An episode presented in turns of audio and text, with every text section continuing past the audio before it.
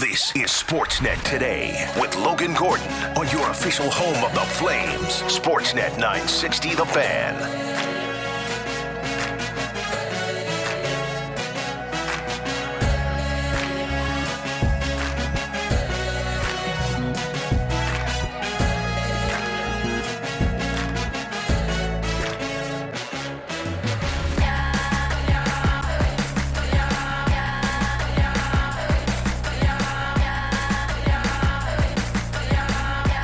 Right, let's get the show started on a Thursday. It is a Calgary Flames game day from the Scotiabank Saddledome. The final game of a four game homestand for your Calgary Flames. And their final home game in the month of January. It's the Calgary Flames and the Chicago Blackhawks. Welcome to Sportsnet. Today it's Logan Gordon along with you. Coming to you live from the Doug Lacey's Basement Systems downtown studios in beautiful Calgary, Alberta. Lots to get you on the program today. We'll chat and get you set for, uh, for tonight's game with Flames color analyst Peter Loubardias in just moments. It's a Thursday, which means uh, we've got our Thursday regular chat with Adnan Virk from MLB Network, NHL Network, and the Cinephile podcast coming up here in hour one as we always do on a game day, we'll take a look in on the Chicago Blackhawks as well and their pursuit of Connor Bedard. What does the trade deadline look like for the Blackhawks? Will Kane and Toews remain in Chicago past the March 3rd trade deadline? And we'll uh, check into the Scotiabank Saddledome here for a couple members of your Calgary Flames. That's all to come on the program today. But let's kick things off like we always do, heading down the Atlas Pizza and Sports Bar guest hotline and welcoming in uh, the color voice of the Calgary Flames here on Sportsnet 960. He joins us every single day to kick off the program. It is Peter Loubardias. He's brought to you by the Gemini Group Home Renovations. The Gemini Group knows your home renovation should be a reflection of who you are. Give your home the Gemini difference. Now offering air miles, reward miles. Visit the GeminiGroup.ca. Good afternoon, Lou. How are you, sir? I'm marvelous. I'm absolutely marvelous today. I love to hear it, my man. Uh, Flames not sure, game not day. sure. I just wanted to throw that out and see how you might react to it. I, hey, I'm happy that you're I'm good. happy, pal. I'm good. I'm That's good, good to I'm hear. Yes. Uh, game day, last one of January, last one of this four-game homestand, and the Flames have a chance uh, to make it a good one. Lou, they can go three and one with a victory tonight against the Chicago Blackhawks, and a chance for this Flames team to pick up two points that maybe they should have had when they played Chicago earlier this month. They were not overly uh, marvelous in that game. Um, they did rally from down 3 1. They did have a couple power play goals in the game, um, but it wasn't their best night.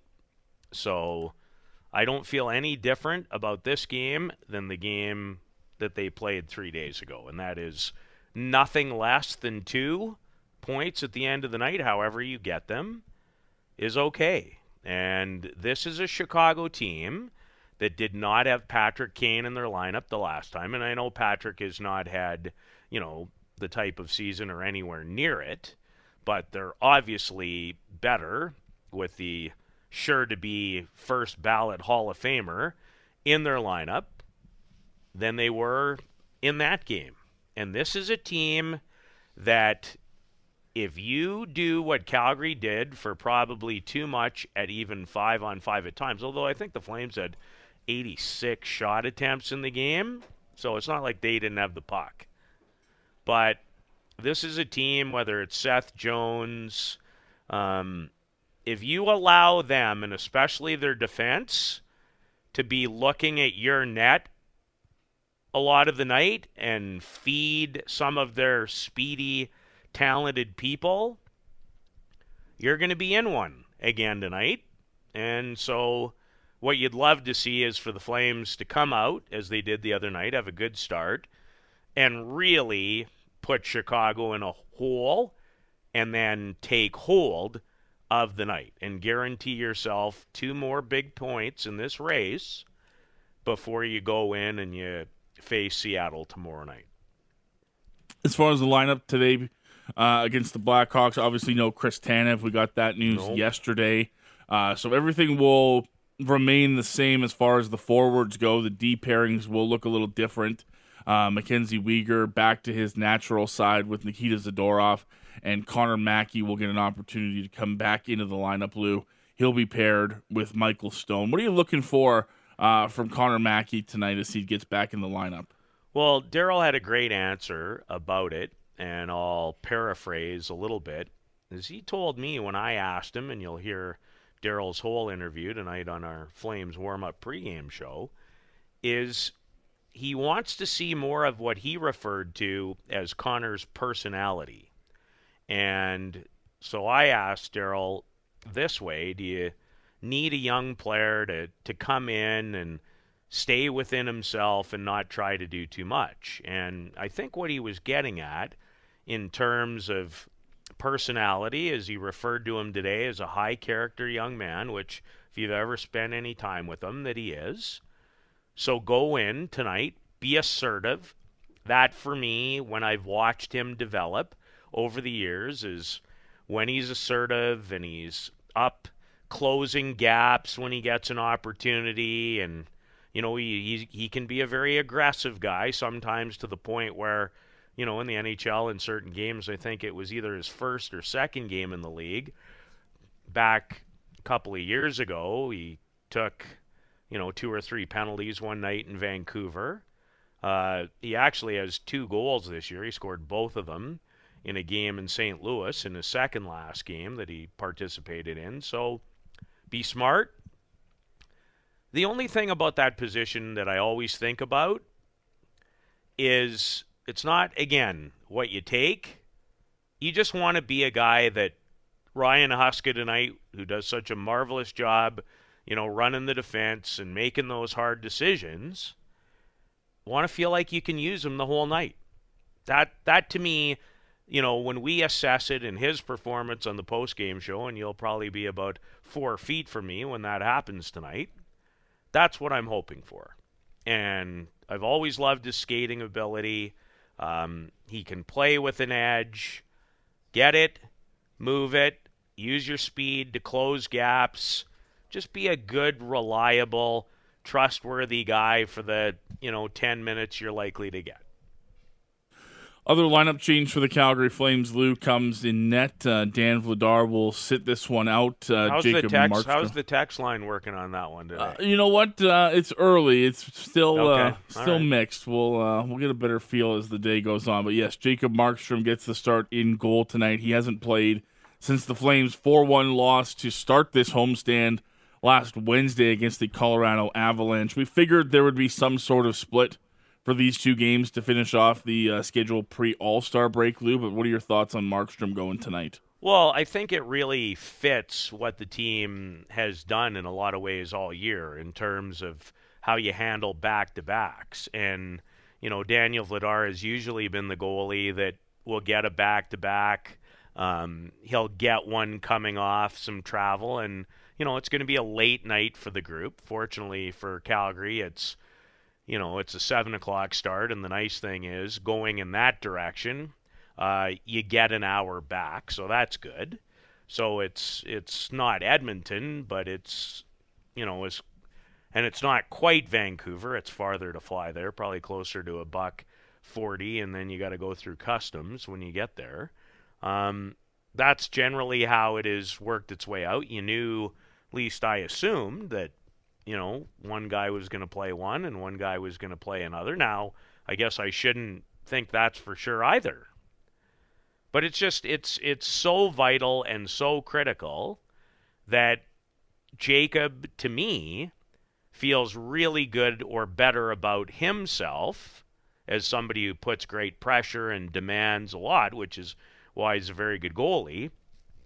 You just love to see the team come out and get him some run support for a change, and that he's dialed in and dialed in early and leaves the rink tonight. And if it indeed is his last start before the break, give him a little juice on whatever he's going to do during that time off and be ready to go at Madison Square Garden on February the 6th.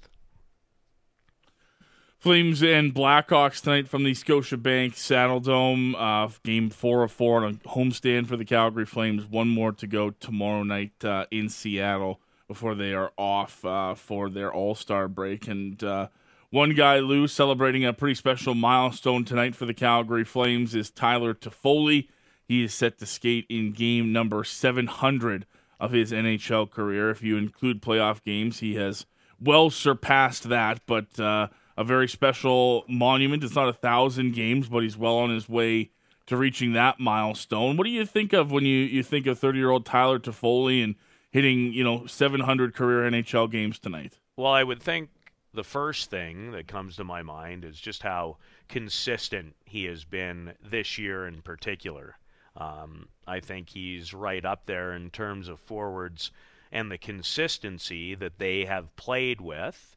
Uh, you know, he's had lots of production this year in terms of goal totals, and you know he's surpassed the 40 point total. So you know he's he's given this team exactly what you would want in the position that he is in, and you know the older you get, and he's 30.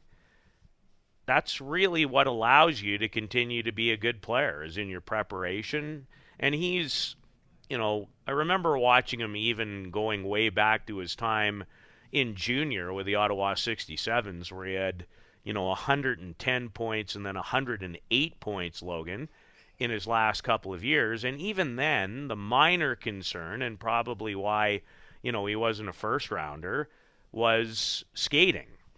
You know, he's not an elite skater. He wasn't then. He's not now. But he has an elite brain.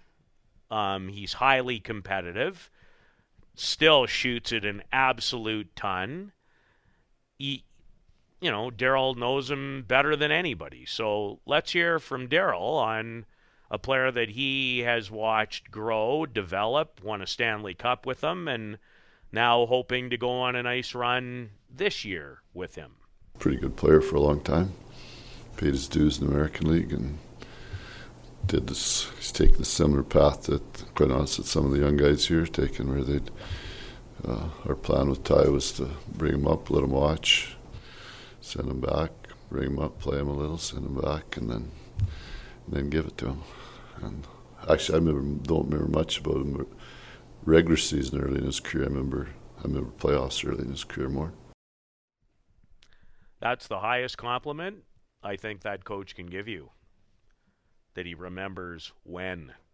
The most important time because that is the most important time. And if you're seen as a good player at that time of year that holds a lot of weight. And you know how I feel about that. That is one page that he and I are completely on together.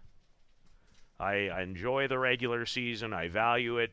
It, it it's vitally important because it's so hard now to make the playoffs. So I don't ever want to discount that. But mm-hmm. you're going to get about five extra check marks from me if you've been a good playoff player in your career. And, you know, we saw even what happened with Tyler in his stint in Montreal a couple of years ago. So had a had a heck of a career. Um, have watched him for a long, long time, and it, it has. It's he's one of those guys that I almost I've always appreciated him a lot, but you can really appreciate a good player even more when you're lucky enough to see them day in and day out. Tyler Toffoli set to skate in game number 700 of his NHL career. He's got 17 goals and 23 assists, good for 40 points in 48 games, and that's uh, setting him up to have his best career year offensively since uh, all the way back in 2015-16, Lou, when he had 58 points yes. as a member of the LA Kings. He hit the 31 goal mark and had 27 assists that year. So it looks like it could be it could surpass his career year for that uh, the way he's going right now. So that's true. He's at 40 points now. so he uh, absolutely is either right on pace. I don't have my uh, home calculator really with me, um, and I leave some of those percentages for others, and that's good. But he uh, he's absolutely on track to be in that neighborhood or past it. And uh, perhaps one way he could uh, help himself get to those numbers or surpass them is if the Flames uh, can find some more success on the power play, Lou. And that's something that you talked uh, with head coach Daryl Sutter about uh, as part of the coaches show today. You'll hear this in its entirety a little bit later on, but just sort of walk us through us as the coaches. And I've heard him say this a few times this year. He's trying to pass along a different way of thinking when it comes to uh, how we look at power play success for the Calgary Flames. That's well said. That's very well said, and I've heard it myself a few times. So yesterday, um, after the scrum, I I asked him a couple of things. I asked him about why he thinks that leads have been harder to hold, and not just here in Calgary, but across the league. And he, by and large, you know, that I've referred to that Todd McLellan conversation many times about skill and, you know, fourth lines in the league that already, you know, you look at Trevor Lewis with his eight and what Brett Ritchie has done. It's it's different and it's hard on goalies and you're harder to defend and I really think and, and so does Daryl. That's a big reason on the leads. Now, as far as the power plays are concerned, where I am now looking, and thanks in no short part to the head coach going there for about the third or fourth time recently, is for him because penalties are different in the league these days. And for him, it's not about percentage. It's about how many goals you have on the power play and where that sits because as he said to me, and you'll hear his answer now in the clip, you know, if there's if there's a lot of one for three type nights, well, that's 33%. So for him, it's about how many more so than the percentage. And thought about it for the last few weeks, so I thought I would ask him today about that very subject, and now we can share his answer on how he looks at what power play success is. Well, it's a that's an old league stat, quite honest, and and the reason the percentages were always used because there was probably five more penalties a game. So, you know, I remember when there was teams that had at twenty percent, they'd have hundred goals on the power play. So the goals are way more important. So when you, it's the same thing, power play, penalty kill, goals for and against, and penalties for and against are still they're still way more important than percentages. So if you do the league today, it'll be there'll be probably 10 or 15 teams that are 40 or more goals, and there'll be 10 that are in the 30s, and then there'll be four or five that'll be below it, and you want to be high in the 30s, right? So that you're above the middle of the pack. I don't expect our power play to be top five or anything like that, but you expect it to be in the top half. So as of today, after tracking it, the Calgary Flames have scored 30 power play goals this year, which leaves them in a tie with the Carolina Hurricanes tied for 20th in the league. And so there are seven teams in the league with 40 or more power play goals, including a division rival in the LA Kings who have 42. The Edmonton Oilers, to no one's surprise, leads the National Hockey League with 54 of them. Then you might be surprised at who has the second most goals in the NHL in the power play. It's the Ottawa Senators at 47, and Boston is next at 44, and they just never lose ever. Um, so whatever they're touching really matters. So thought we'd have that discussion. Um, and the Flames would definitely, I think, if Daryl had his wish after the break, and including two games going into it, would love to get themselves at least in the top 15 of the league in that power play goal category. Uh, on the other side, Lou, as we uh, look at the opponent, the Chicago Blackhawks, we mentioned uh, earlier this month the Flames falling uh, to Chicago in a game uh, in the Windy City, 4 3 in overtime. a couple of notes that I wanted to pass along uh, about Chicago before we let you go. And uh, first one's going to be in net for the Calgary, uh, for the Chicago Blackhawks, I should say, taking on Calgary. Uh, Jaxson Stauber makes his uh, second career NHL start tonight for Chicago uh, as a 23 year old undrafted free agent. He's currently up on emergency recall for the Chicago Blackhawks. Former Providence College goaltender in the NCAA. He's had 12 games at the AHL level this year, Lou. He's got a 3.06 goals against and an 896 save percentage. So, safe to say that this is a good opportunity for the Calgary Flames. You've got a young goaltender in just his second career start. Uh, make some waves, make life difficult on the opposing goaltender will be a big thing for Daryl's crew tonight. Well, it'll be absolutely massive. And I just took a further peek because Derek and I were chatting about half an hour ago about Jaxson Stauber. And he is indeed the son of former Los Angeles King Rob Stauber. And you actually made me question a little bit because when you said he went to Providence, his dad was a star back in the late 80s when I watched him at the University of Minnesota. So there's some definite bloodlines there, and your message is 100% correct. And that is anytime you have a young goalie, you do not want to make his life easy. And they didn't make Alex Stalock's life very easy in the loss in Chicago a couple of weeks ago. But yes, that will be vitally, vitally important. Make their defense play all 200 feet of the rink and make their goalie have a very difficult night. So I'm I'm I'm excited. I'm always excited to see players with my own two eyes that I haven't been able to see. And because of, you know, Stauber also played his dad for the United States at the Olympic Games, if I remember correctly.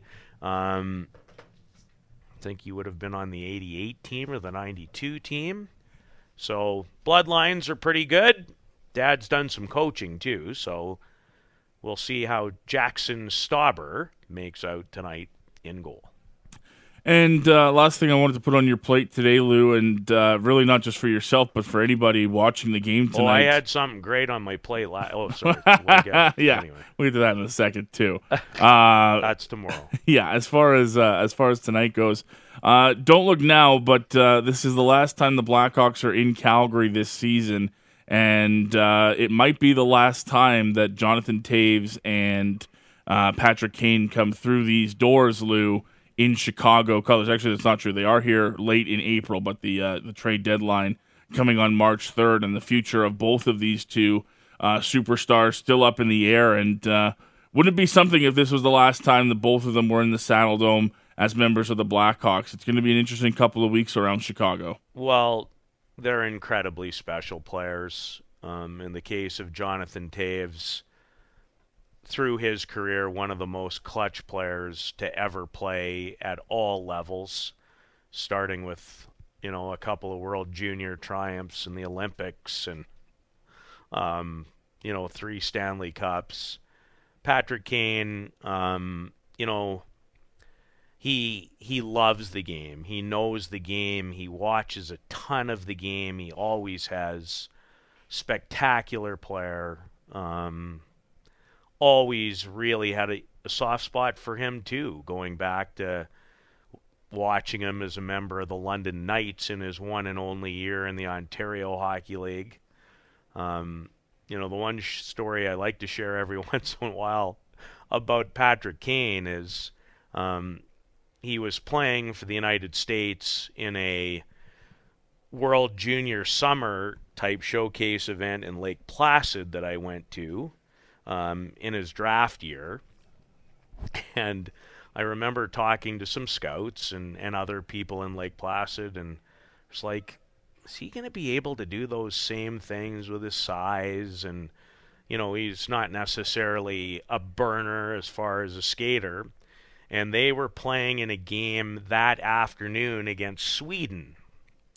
And Logan, I kid you not, in about a minute and 10, on one shift, he created on his own virtually four grade A scoring chances.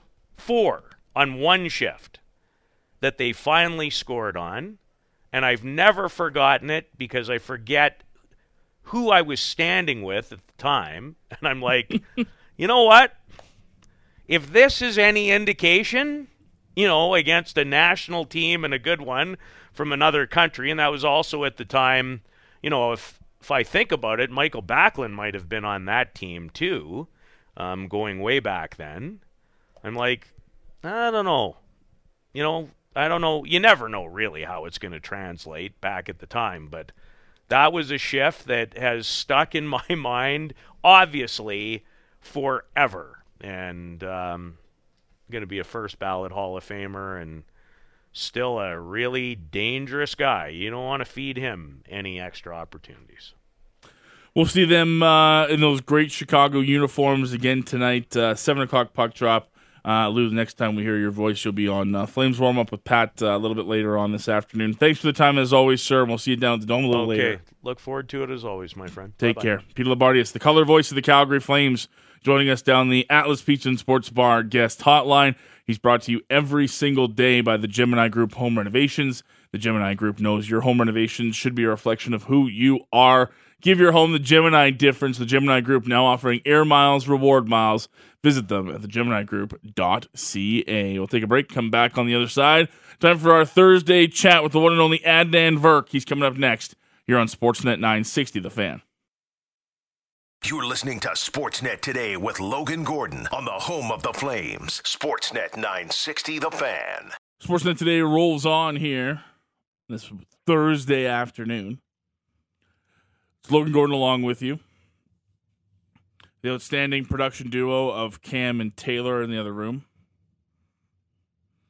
Cam says he's doing work, but Trying here. can you really ever trust it? No. Uh, how's it going on Thursday there? My all um, wonderful production duo. How are we? Doing all right. Took the took the car into the shop last night, getting it fixed up, so we're we're transit bound today and uh You've been transit bound all week though. You've been trying to get that thing in, haven't you? yeah, I booked it in on Monday, finally got it in last night. Imagine not having a car to drive. Oh. Imagine just buying that car not all that long ago. Ugh. Imagine not having the same car for 13 years that still runs like a dream. Is it a Honda Civic? It is a Toyota Venza. Uh, Yeah, that'll do it. yeah. So why now we'll we'll chat with Adnan Virk coming up in just moments here, but while we uh wait to get Adnan on, you had it booked on Monday. Called him on Monday. They're like bring it in Thursday morning. Oh no, you okay, so you called them Monday. Yeah. You didn't it wasn't booked in on Monday. No, I called them Monday and they're like, Yeah, all right, bring it in Thursday. And so I brought it in last night, dropped it off. What's uh what's wrong with it? Maybe we can diagnose it here live on the show. The official estimation is it's a, a power steering leak, but uh, it could be anything at this point. Doesn't sound good. I it drove there, so Hmm. really, I don't know. Hmm. It's what makes a Subaru a Subaru. Not sponsored. The power steering le- leak is that that's what makes it a yeah, no, it's just being in the shop makes it a Subaru. oh. Why'd you buy a Subaru? Uh, I I like the boxer motor. It goes. Very good sound. Taylor quite liked that. Yeah. Okay. Probably sounds better than our Venza. Um, my Venza does not make I was a just gonna- noise. I was gonna say her Venza's still working, so jokes on you, Cam. I haven't had to take it in the shop for. Her Venza's got five hundred and seventy-five thousand miles on it, but is it in the shop right now? No. It's No. never in the shop. The most fixes I've had to do to it is just put in new spark plugs. Taylor's brake pads are like one millimeter thin. It oh, actually, no, we did time. change. My dad and I did change those recently, so we're good there. Proper car maintenance with Taylor. Showing you how it's done. That's what it's like to have a mechanic father. Yeah, my uncle's uh, uh, mechanic, so we get that uh, get that going in the family too.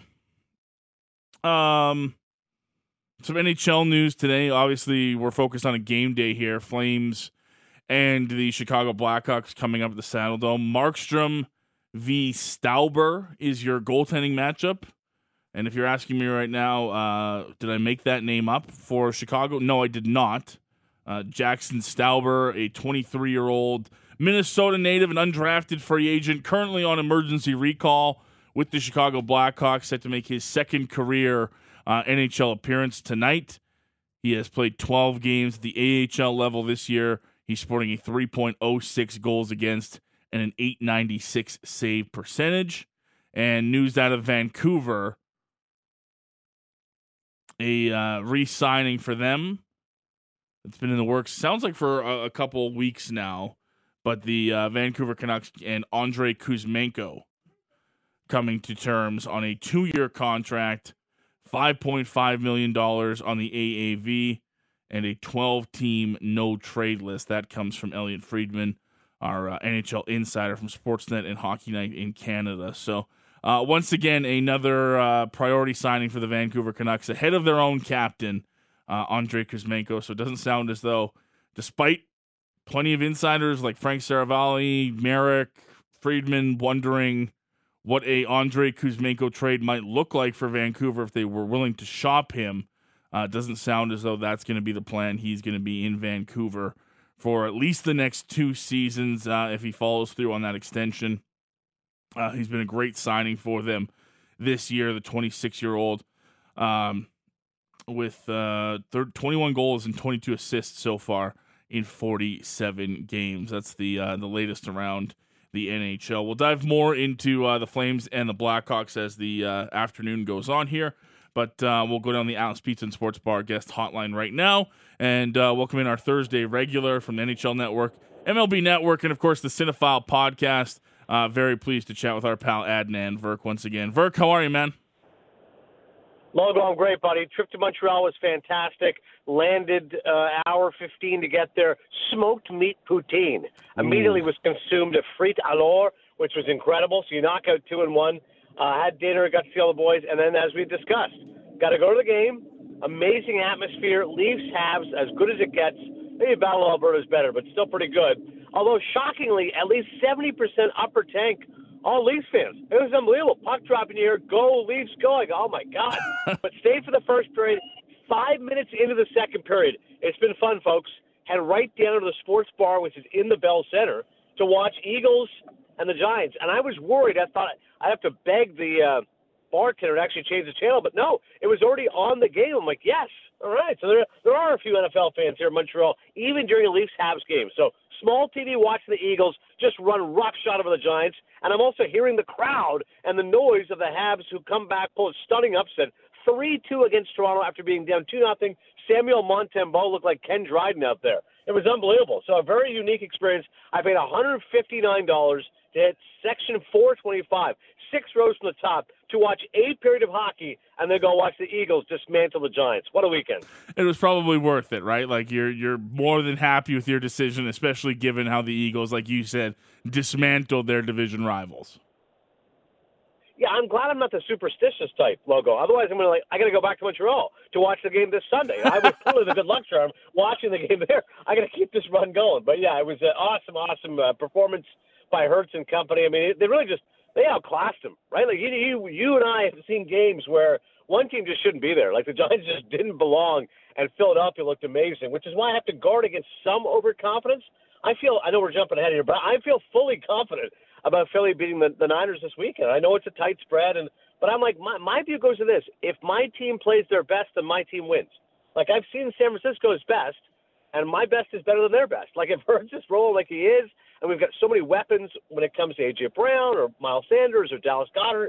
and defensively, like watching that Cowboys Niners game, like San Fran struggled to put points on the board, right? 19-12 game, Dallas had the ball, wasn't close in that final drive, but you never know what could have happened. Like that was a, a grinded out slugfest. And you always have to look at strength versus strength. Eagles offense against 49ers defense. Now, of course, the two provisos always turnovers and injuries. If Philly turns the ball over, the San Francisco's going to make them pay. But if it's clean football, I think the Eagles win. Yeah, it's interesting. I saw that spread, and immediately I was actually with Pat when uh, when we saw the spread come down and going Eagles a minus two and a half. I mean, that's a neutral site favoring the San Francisco 49ers. And look, I've been as impressed with Brock Purdy as anybody, but I'm like, are we still talking about the same Eagles team that, you know, dominated most of the regular season, has three losses, they got through the Giants like it was nothing. I just don't I just don't see the same challenge there. I was surprised to see it as tight as it was from Vegas. I'm glad you and Patty agree. This Eagles team went 14 and three, but of course Hurts missed those two games. So 14 and one with Hurts as a starter, and then they win that playoff game in which they just ran roughshod over the Giants. Like so, you won 15 of 16 games with Hurts as a starter, and maybe he's not 100 percent healthy, but he looked pretty good to me. Like if, if he's at all compromised, we'll find out the other playoff run that the shoulder was worse than we thought. But again, looked pretty good to me. Took some big hits, didn't seem to come up wonky at all. Unlike Mahomes, where the entire you know state of Missouri is running what's happening with his high ankle sprain. So I'm with you. Again, I, again, we are not sharks, but I was like, oh no, Eagles minus six and a half. Like they're going to win this game by a touchdown. That, that would be my betting line. So yeah, I'll take that two and a half. Uh, on the other side, we get another edition of Bengals Chiefs, and if you're a Chiefs fan, you got to be worried. Ed, and last time these two teams met in a postseason, the whole problem was Patrick Mahomes couldn't get away from the Cincy D line. Now he's on half an ankle with this high ankle sprain, and he's got to face the Bengals once again. Chiefs only favored by a point on Sunday. Yeah, I mean that's that's scary looking at that line. Again, I was like, wow. I remember when it opened, right? Bengals was like minus one and a half. I go, that's amazing. Cincinnati's favorite against KC. That that's how much consternation there is around Patrick Mahomes. You know, you never really know how bad the injury is until the guy plays. The reason why I'm not overly concerned is Mahomes did return. Like if he had left that game in the second quarter, Henne came in and quarterbacked them to the win, I'd go, well, we don't know what's happening with Mahomes. But he did come back. Now I get the fact he didn't light it up. He didn't throw like three touchdowns in the second half, but he was back. Um, and I just feel like with a week of treatment, rest, recovery, etc. In the NFL, these guys know what they're doing. They'll figure out a way to shoot him up and a way to go. But is he going to be compromised? I would assume a little bit. Like a high ankle sprain is a high ankle sprain.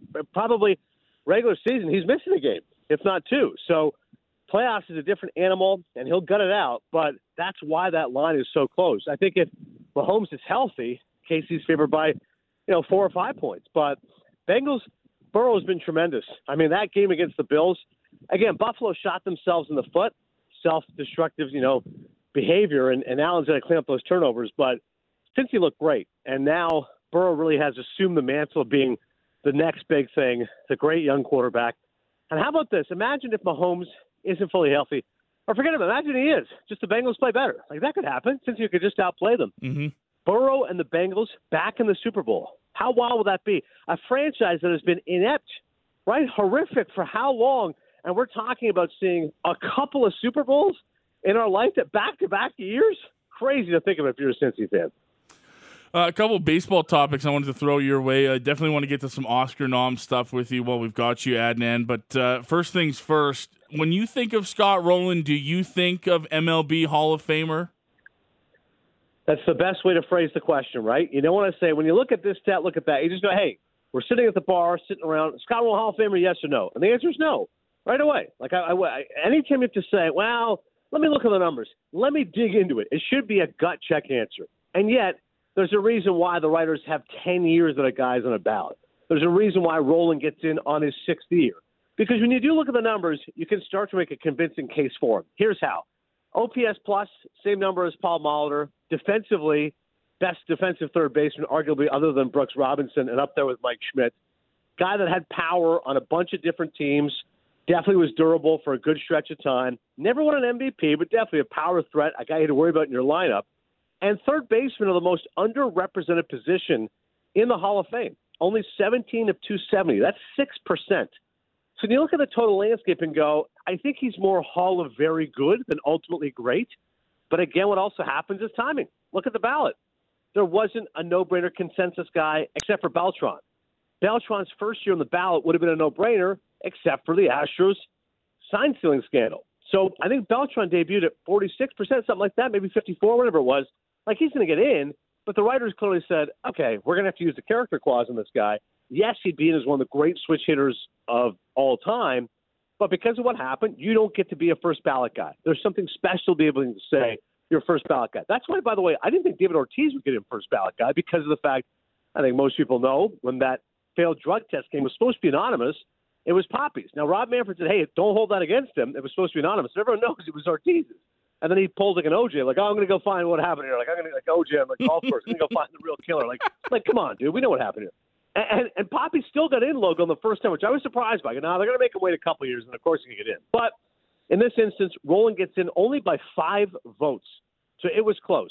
Helton misses by 11 votes. Historically, when you get that close, you are going to get in. And the guy that I would have voted is Billy Wagner. He's 27 votes shy. What's happened is closers have been hurt by sabermetrics and analytics. They say, well, how important are you if you just pitch one inning? Like, you're not that important. But Wagner is number two to Rivera in every major category for closers, especially when you look at advanced stats. I know Hoffman's got more saves, but if you look at, you know, uh, ERA plus and the strikeout per nine, like Billy Wagner's right there, right behind Mariano Rivera. And Mad Dog Russo, I love, tried to pick up the argument. Well, Wagner wasn't good in the playoffs. He had four appearances. Like he had a 10 ERA in four appearances. That doesn't count. That's the ultimate small sample size. Billy Wagner should be in. He will get in. 27 votes shot, like I said. But next year's battle will be interesting. Beltre's on there. That's a no-brainer. Over 3,000 hits. Again, great hitter, great third baseman. Speaking of, that's going to go back to back. Chase Utley's going to be on the ballot next year. Joe Mauer. Don't think those guys get in, but maybe after year six, seven, all of a sudden more votes come their way. Uh, after that year, after that, Ichiro, Sabathia. Like it's going to start to get interesting with some of these names and cases you can make for them being Hall of Famers and first ballot guys. Last thought on Rolen. His first year on the ballot, he got 10.2%. That now sets a record. That's the lowest mark ever for a guy's first year on the ballot who did end up getting up in the Hall of Fame. Huge jump the last couple of years. And Helton, big jump. He went from 52% to 72 this year. So it's wild to see how opinions change over time. And uh, another interesting thing that came from the voting this year, too, that I, I thought was really, really interesting was uh, that A Rod is kind of, uh, as I saw a couple people note, he's kind of stuck in that Roger Clemens Barry Bonds situation where his vote total jumped by barely 1% this year. He's at just 35.7%.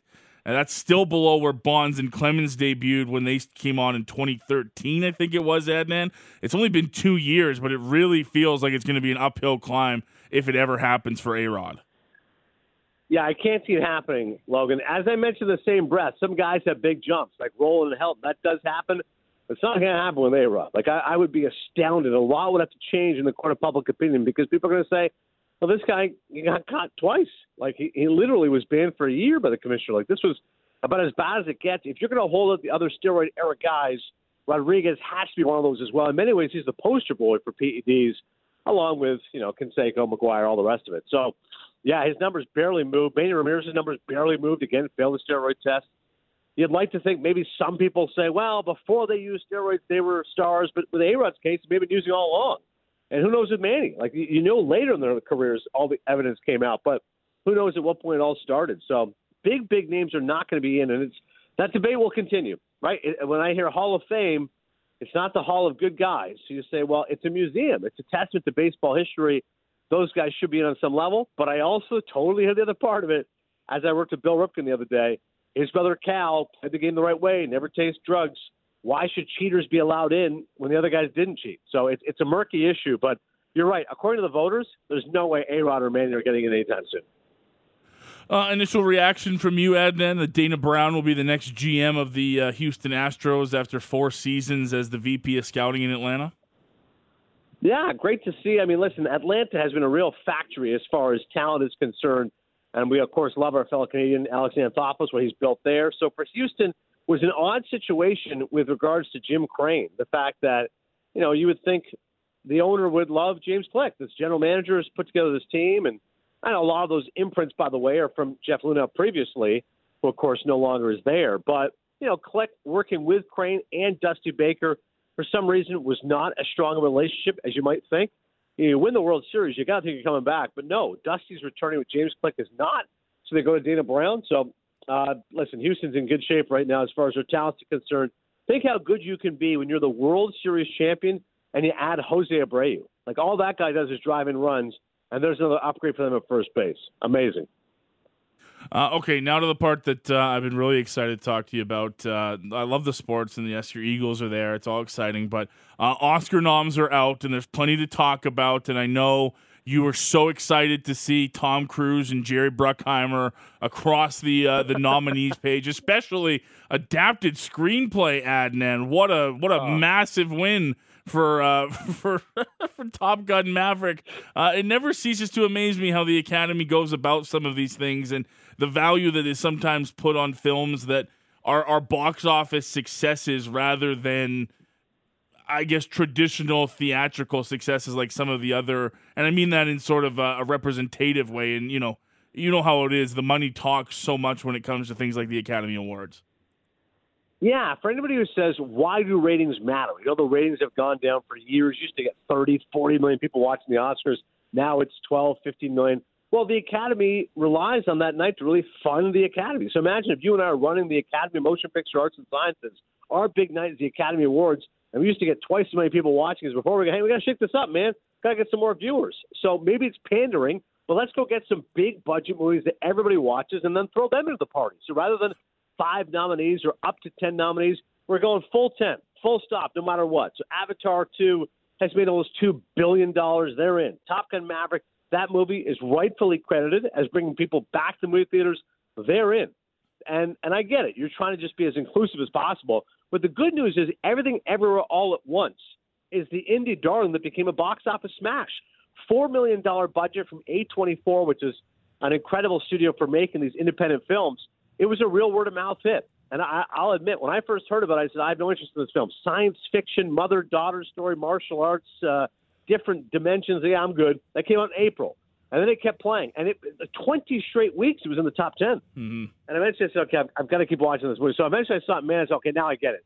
It is such a great film because it's a combination of different genres and trying so many different things. So it was it's remarkable to see the 11 nominations, four actors of Asian descent, obviously a record. But back to our boy Tom Cruise. So the thing I was happiest about, thank God he did not get nominated for Best Actor. There was four locks we knew. Fraser for The Whale, Colin Farrell for The Banshees of Inisherin, and Austin Butler for Elvis. It's a three horse race right now. Butler won the Golden Globe. They love their biopics. It's a flashy performance, but Baz Luhrmann not nominated for director. That hurts the film overall. Farrell, again, well liked, well respected actor. Is this his time? Banshees gets nine nominations, and he's tremendous. Or maybe it's Brendan Fraser. Maybe the nomination is the win, or maybe George the Jungle gets the victory. What hurts the whale is only three nominations overall. Fraser, Hong Chau for supporting actress, which was a great nomination, and makeup as well. People don't love the whale as much as they love the Banshees of Inisherin. But maybe Brendan Fraser completes the comeback and gets the Oscar. Now, Bill Nighy gets nominated, 73 years of age, for a film called Living, which is a remake of one of my favorite movies of all time, Akira Kurosawa's Ikiru. I didn't think Living was all that special, but Bill Nighy, Lifetime Achievement Award, fine, 73 years old. The fifth slot was either going to be Cruise, Adam Sandler for Hustle, which you've all seen, basketball movie on Netflix, mm-hmm. uh, Jeremy Pope for a terrific film called The Inspection, or the guy ended up being Paul Mescal for Aftersun, which is a really small indie film. I wasn't crazy about it, but it's a nice father and daughter movie for those that liked it. So I let it a huge relief because they, were, they announced the names alphabetically. So once Cruise was omitted, I was thrilled. But you are right. He is one of the producers of Top Gun Maverick. So my worst fears could come true if it wins Best Picture. And now back to your overarching point, which is the funniest point. I have no issue with this film getting nominated for visual effects and sound, etc. And I would think even the most ardent critic of Top Gun Maverick would admit the cinematography is pretty cool. Not nominated for cinematography, but is nominated for adapted screenplay. So you're telling me people No. walked out of that theater and said, well, the aerial stunts were okay, but man, that script is incredible. that dialogue is the kind of script that writers will dream of years from now. Easily the most head scratching nomination, Top Gun for adapted Oh. screenplay. Still, still running through my mind as soon as I saw it. I'm like, this, that, that, that doesn't make sense. That has to be a typo. That has to be some sort of error. But no, uh, we know it all too well that it's real. Uh, give me your biggest snub uh, so far. I know we're we're still in it. There's lots of categories, and there'll be some that people aren't as interested in. But if you think of biggest snub as far as nominees go, Adnan, where does your mind go? Got to go with the king of the world, James Cameron. I mean, this guy makes Avatar 2, $2 billion. He's up for Best Picture. None of his actors are going to get nominated. You know that, but he's going to get nominated, right? No. Snubbed for Best Director, and he loses out to Ruben Ostlund for the film Triangle of Sadness, which I'll be watching tomorrow night. Of the 10 Best Picture nominees, only one I hadn't seen, Triangle of Sadness. It's nominated for picture, and Ostlund gets that fifth director spot. Other ones you knew. I knew the Daniels were going to get it. I think they're the favorite. Spielberg gets nominated again. McDonagh, fantastic to see for the Banshees of Inisherin. Um, as I said, Luhrmann loses out for Elvis, but the fact that James Cameron, who really is everything Avatar, he doesn't get nominated was a genuine surprise. Also, snub in the Best Actress category. You know, two black actresses. Again, we all know that the Oscars so white and all the rest of the controversy. two actresses, regardless of race and color, really deserve to be nominated. Viola Davis for The Woman King, um, and the really one I really love is Danielle Deadwyler for Till. Fantastic in that film. I would have thought when that movie came out, she's definitely getting nominated. Neither of them do. And more snubs, Margot Robbie for Babylon. That movie comes out $78 million budget, big Oscar heavyweight. No, three nominations. Critics dumped on it. Fans didn't like it. All it gets is like production design, costume design, and uh, original score. So Robbie is snubbed. Brad Pitt is snubbed. So I would say those are probably the big ones. And so when you look at that list and go, no Tom Cruise for acting, no Brad Pitt, no Margot Robbie, no Viola Davis. Those are some big names missing. And James Cameron. Uh, Oscars air date uh, Sunday, March 12th. So we got lots of time to uh, to debate those as always. Uh, Adnan, you're the best man. Uh, glad you had a great time in Montreal. I'll be cheering for your Eagles this weekend, pal. Have a great week. Thanks, Logo. If I ever make it to Calgary, to point me in the place where I can get smoked meat poutine as good as in Quebec. Take it, well, I don't know if we can do that, but we'll find you some good food out here. Take it easy, Virk. See you, buddy. See you, pal. And then Virk joining us down the Atlas Pizza and Sports Bar guest hotline. MLB Network, NHL Network, and of course the Cinephile podcast. You can find Adnan at uh, Adnan S. Virk on Twitter. We'll take a break, come back on the other side. We'll kick off hour two. Uh, it's a Flames game day against the Chicago Blackhawks. Let's get an inside look at the Flames opponent. That's coming up next, right here on Sportsnet 960 The Fan.